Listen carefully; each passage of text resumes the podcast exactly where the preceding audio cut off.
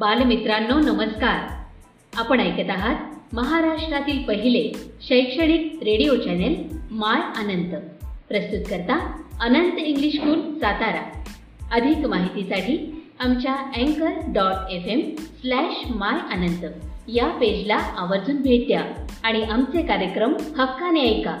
इथे मिळतात तुमच्या पाल्यांना प्रगतीचे नवे पंख आणि तुमच्या चिमुकल्यांच्या स्वप्नांना आकार. नमस्कार बालमित्रांनो मी पियुष संदीप येवले.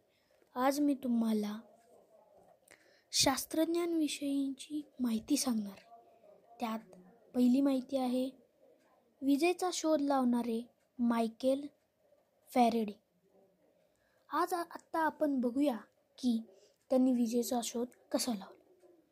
मायकेल फॅरेडे यांचा जन्म बावीस सप्टेंबर सतराशे एक्क्याण्णव रोजी इंग्लंडमध्ये झाला. त्यांची घराची आर्थिक परिस्थिती खूप बेताची होती. वयाच्या तेराव्या वर्षापर्यंत त्यांनी कसेबसे शाळेत शिक्षण घेतले. पण घर चालविण्यासाठी पैसे कमावणे आवश्यक असल्याने फॅरेडे यांनी पुस्तकांच्या दुकानात नोकरी स्वीकारली. त्यांच्या कामावर खुश होऊन मालकाने फॅरेडे यांना पुस्तक बांधणीचे काम करण्याची बढती दिली.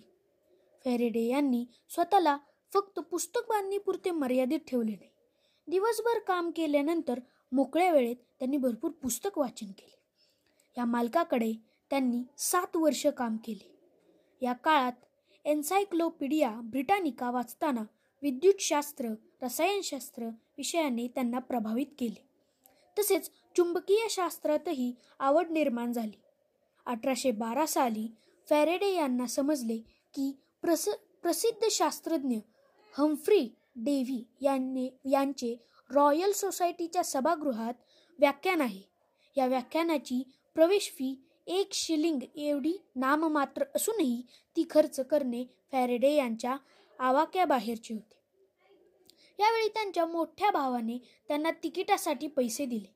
या वाक या व्याख्यानानंतर फॅरेडे यांनी स्वहस्ताक्षरात तब्बल तीनशे शहाऐंशी पाणी टिपण काढले.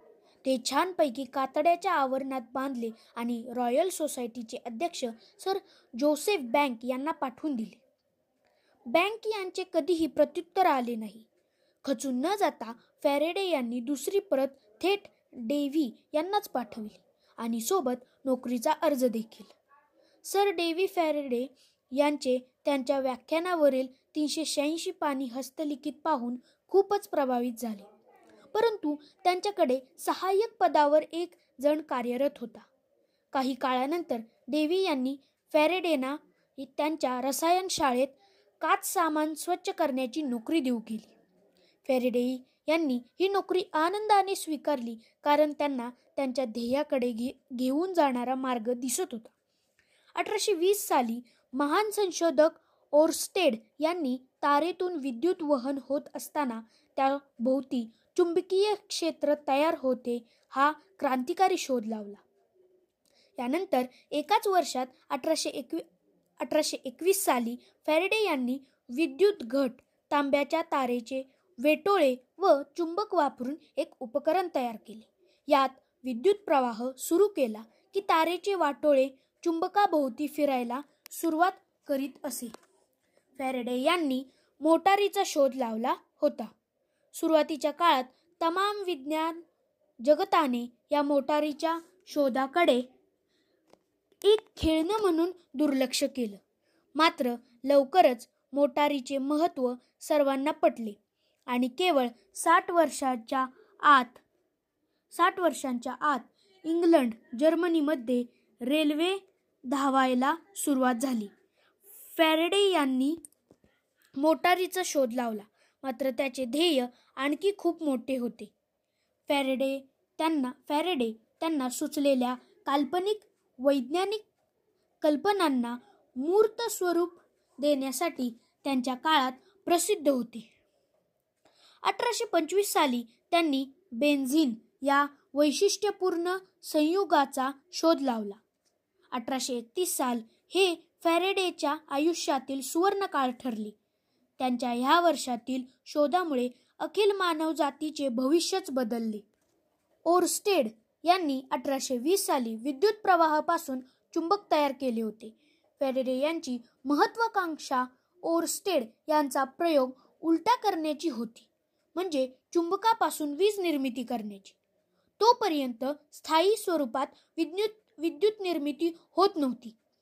फक्त विद्युत घट घटातून थोड्या प्रमाणावर विद्युत प्रवाह निर्माण केला जात असे. फॅरेडेनी एक तांब्याची चकती घेतली व ती शक्तिशाली चुंबकात फिरेल अशी व्यवस्था केली. त्या चकतीला वायर जोडल्या आणि काय आश्चर्य जोपर्यंत ती चकती चुंबकात फिरत होती तोपर्यंत अखंड विद्युत प्रवाह सुरू होता. या अतिशय सोप्या वाटणाऱ्या प्रयोगाने क्रांती झाली. विद्युत जनित्राने वीज तयार करण्याचे तंत्र मानवाला अवगत झाले.